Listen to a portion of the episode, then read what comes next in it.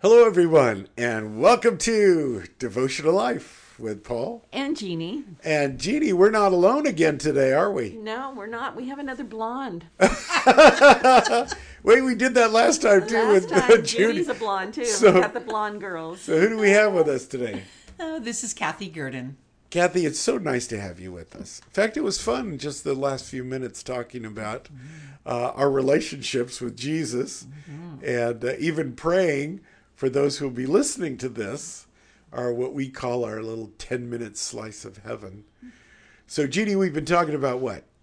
We've been talking about Ephesians six fifteen, having shod your feet with the preparation of the gospel of peace. Yeah, so we put on these shoes, spiritually speaking, that talk about not only our own reception of the gospel, but then how it changes our lives, and we walk with the gospel to other people, but...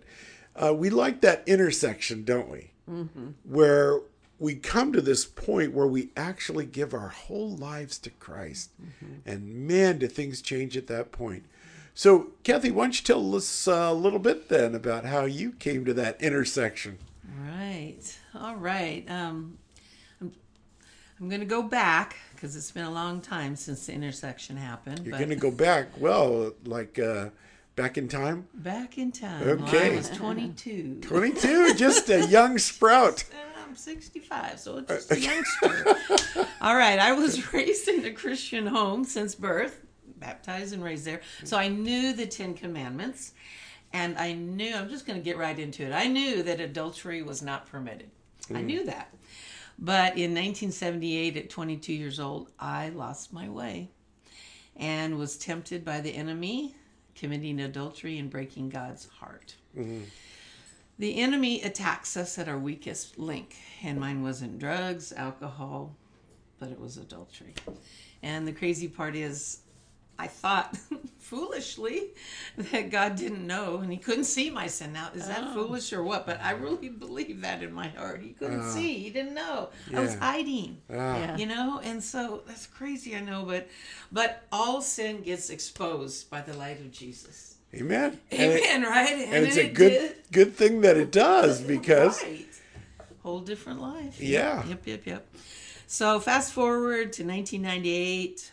Uh, that's twenty years later. I had divorced my husband at that time of adultery and married the adulterer man and had two sons. Then he cheated on me and we divorced. Mm. So sadly, I lived most of those years in shame and guilt. And, and there's pain involved in that, oh, isn't totally. there? Totally. Yeah. A lot of pain. A lot of pain. Yeah, I think, I think probably the bad part and the good part is that you know you're far from God. Yes, I did. But yet at the same time, I believe we sense in our spirits and our hearts, we know that God is calling us. I got to that point. A lot of years, I didn't sense he was calling, but ah. but I did. I kept going to church, going to church, and the pastor would speak and convict me with words from the Holy Spirit. Yeah. And that's when I knew he was calling me. But okay. I was distant for, I still went to church, still served. Uh-huh. But I just felt shame and guilt. Bottom wow. line, shame and guilt. Wow. Yeah. So. I think you were saying a little bit ago that you were even thinking that you didn't know if God would forgive you or should forgive you. Totally. Or... Yeah. Totally. I yeah. didn't feel worthy. Yeah. Worthy. Can I quote Jesus here for a moment? Sure. He said, uh, come unto me, all you who labor and are heavy laden, and I'll give you rest. Mm-hmm. He also said that he would never turn away anyone who came to him. Mm-hmm. Beautiful, yes? And you hear those words, but you don't believe they're for you, in my case. Ah, they were like pinging off of your heart, huh? Yes. Okay, yes, all right. I couldn't receive him. So, but I was going to church at that time, and the pastor was bringing me to tears every week, and mm-hmm. I heard those words of mercy and grace, which covered my shame and guilt. Mm-hmm. I couldn't receive it from me, and that's that's sad to me when I look back. But one day, at forty-two years old, I was broken down, and I call that time my born-again experience ah. at forty-two. So that was a lot of years of living in shame and guilt. Mm-hmm. Yeah. Never too late, never too early, mm-hmm. right? Exactly. I was still working, serving, trying to get over my sin by working. Wow. Wow. And we all know that's not going to get us there. That doesn't there. do it. That doesn't o- do only it. the blood of Jesus. Exactly. But back then, I, I was in my twenties, remember? twenty-two. So anyway, so one day, twenty years later, I was throwing a dirty diaper. This is my born again oh, uh. wonderful thing. I was throwing a dirty diaper in the outside trash can and visualized me and that I was inside that diaper oh, as the same. You know what's inside the diaper. I visualized that was me, and I, and I felt like I was worthless. Wow. And deserved to be thrown away out in the trash like mm. the diaper. I wanted, mm. I physically wanted to jump in there and just stay there. I was ah. so low. Mm. I'm just crying tears of thankfulness right yeah. now. It just memory remembering it all, and I started crying and sobbing profusely, and I was right by the trash can. I still have that trash can. I was just crying profusely profusely I told God how sorry I was through all my tears, over and over. I just kept apologizing, and he kept telling me I was his child. Wow. And he loved me, and he said, he told me this, but you know, I knew all this, but he told me again at that time, Um, I sent my son, Jesus, to die for your sins. You are pure and white in my sight when you accept my son's sacrifice for you. Mm. And you repent, which made me sob even more, because what he did for me, incredible. So, oh, wow. Ah, okay, so take for, a breath. Yeah, right. So for all. twenty years, I went to church after the adultery thing, but could never feel deserving of forgiveness. That was the thing. I didn't feel like I deserved it.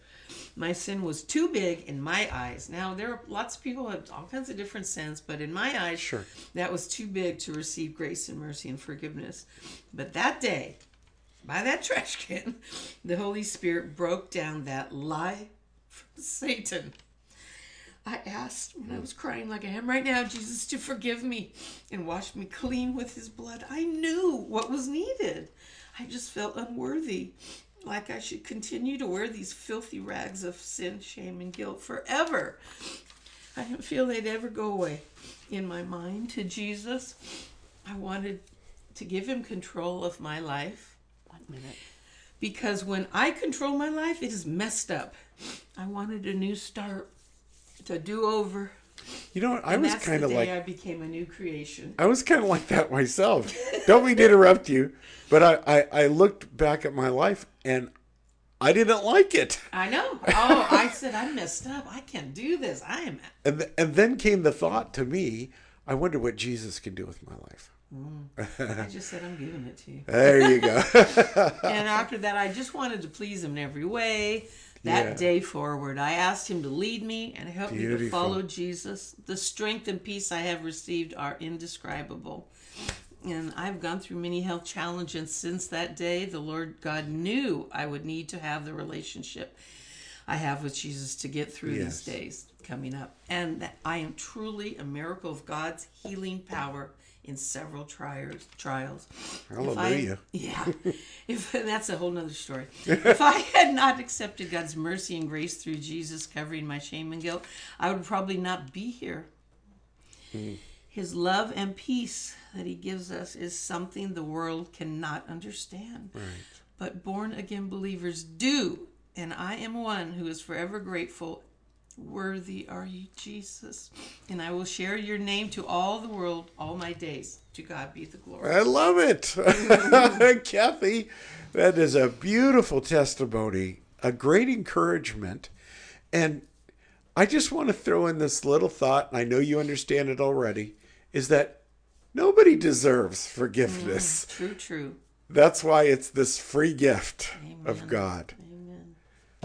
Ah, but beautiful. We have to accept it. Yeah, we do. And I was unwilling because I felt unworthy to accept that gift. I knew the gift. Yeah. I'd heard it message after message, but I couldn't take it. Ah, I'm so bad. I'm so let's, ugly. Oh, and now you're so now loved. You're so beautiful to the Lord. You're loved. Let's you're pray. Loved, yes. Father, thank you so much for this time, and what a blessing to hear from Kathy today. So, Lord, uh, keep blessing her. I know you will. Keep using her life for your glory. Amen. And Father, pull in right now anybody who's out there and knows now that they could be forgiven. Mm-hmm. Bless them. We pray this in Jesus' wonderful name. Everybody says, amen. God bless you. See you soon.